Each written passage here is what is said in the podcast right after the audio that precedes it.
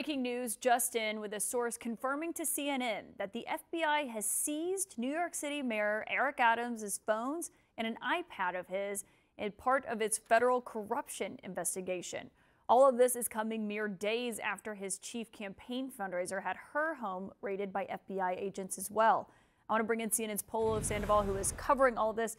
Um, this is a really dramatic escalation dramatic of this probe. Dramatic and I can't say it enough. Significant escalation and a significant development in this investigation, as we've now learned, according to reporting from our colleague Kara Scannell, uh, citing a source, a person familiar with this ongoing investigation, that New York City Mayor Eric Adams' phone uh, and also an iPad seized by federal investigators as they continue to probe uh, that uh, fundraising investigation, as you just mentioned a short while ago. I want to get straight to what we have heard directly from Mayor Adams himself.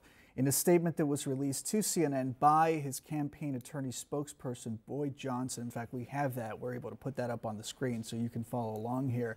As they have uh, responded to this latest news, saying, as a former member of law enforcement, I expect excuse me, all members of my staff to follow the law and fully cooperate with any sort of investigation, and I will continue to do exactly that.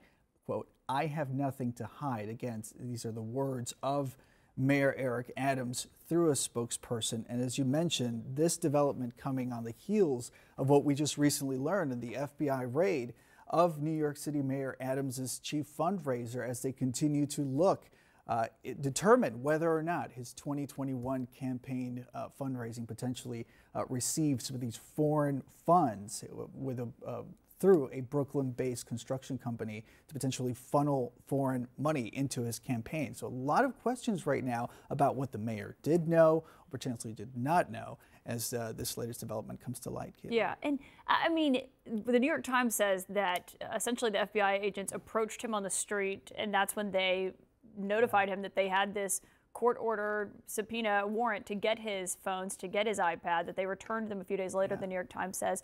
But all of this is part of that wide ranging investigation. Clearly, I mean, it's a lot more serious than we thought.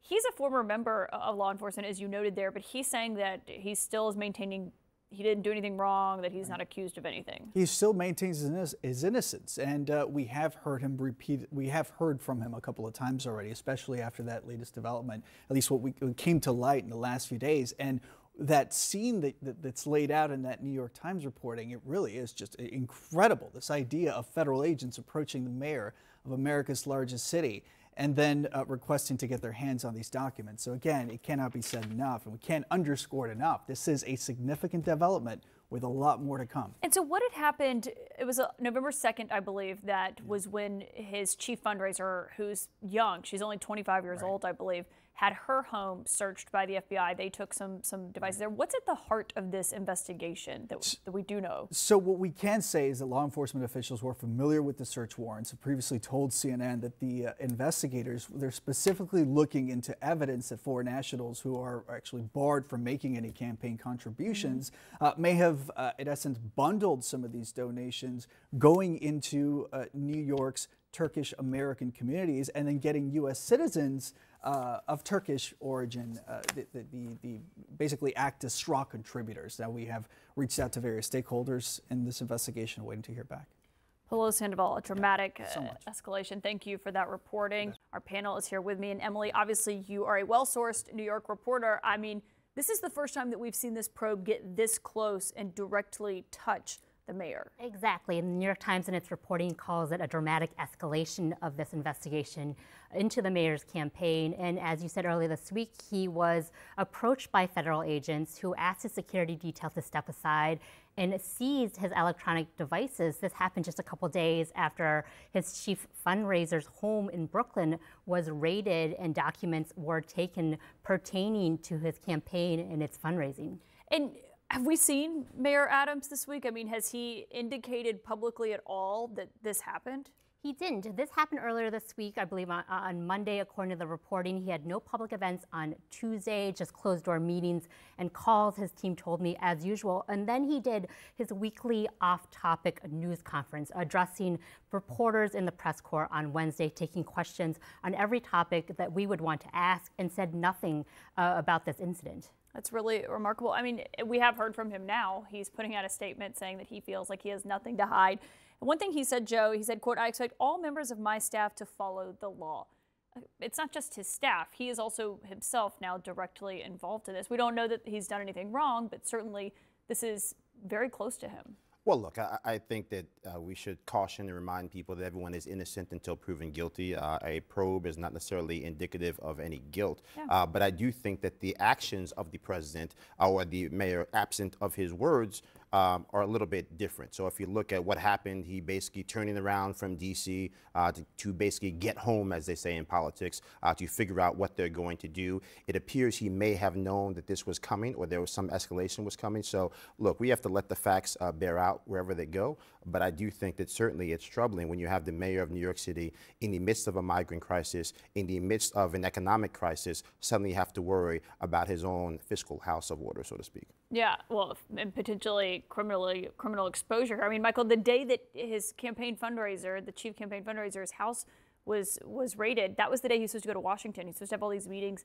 at the White House. He instead canceled those. How big of a concern is this for for Democrats here? If and of course, innocent until proven guilty. Obviously, mm-hmm. he hasn't been charged or accused of anything.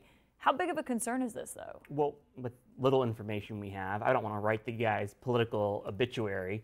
But um, you know, his statement was strong. It seems confident that he, at least maybe he, he might not even know he's he's committed a crime himself.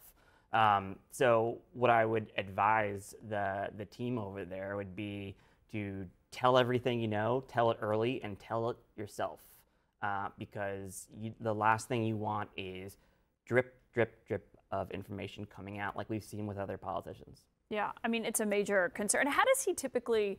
Respond to I mean you've seen the mayor. He has a lot of bravado. You know we've had him we've interviewed him multiple times here at CNN how has he been responding as these developments have slowly been happening in this investigation? Well, he's been insistent and, and consistent in that he's cooperating with the probe, that he himself, as a retired NYPD captain, is a law enforcement official and will help law enforcement in turn. And he maintains that he hasn't been charged, he hasn't been accused of wrongdoing, which is true, nor has Brianna Suggs, his chief fundraiser, who's 25 years old, in charge of the millions uh, that are poured into his campaign. But the allegations, as uncovered by the New York Times, that obtained part of that search warrant are pretty serious. The campaign is under investigation, uh, apparently, for allegedly conspiring with the Turkish government to funnel illegal donations into his campaign. It is not legal to take foreign contributions if you're an American uh, politician.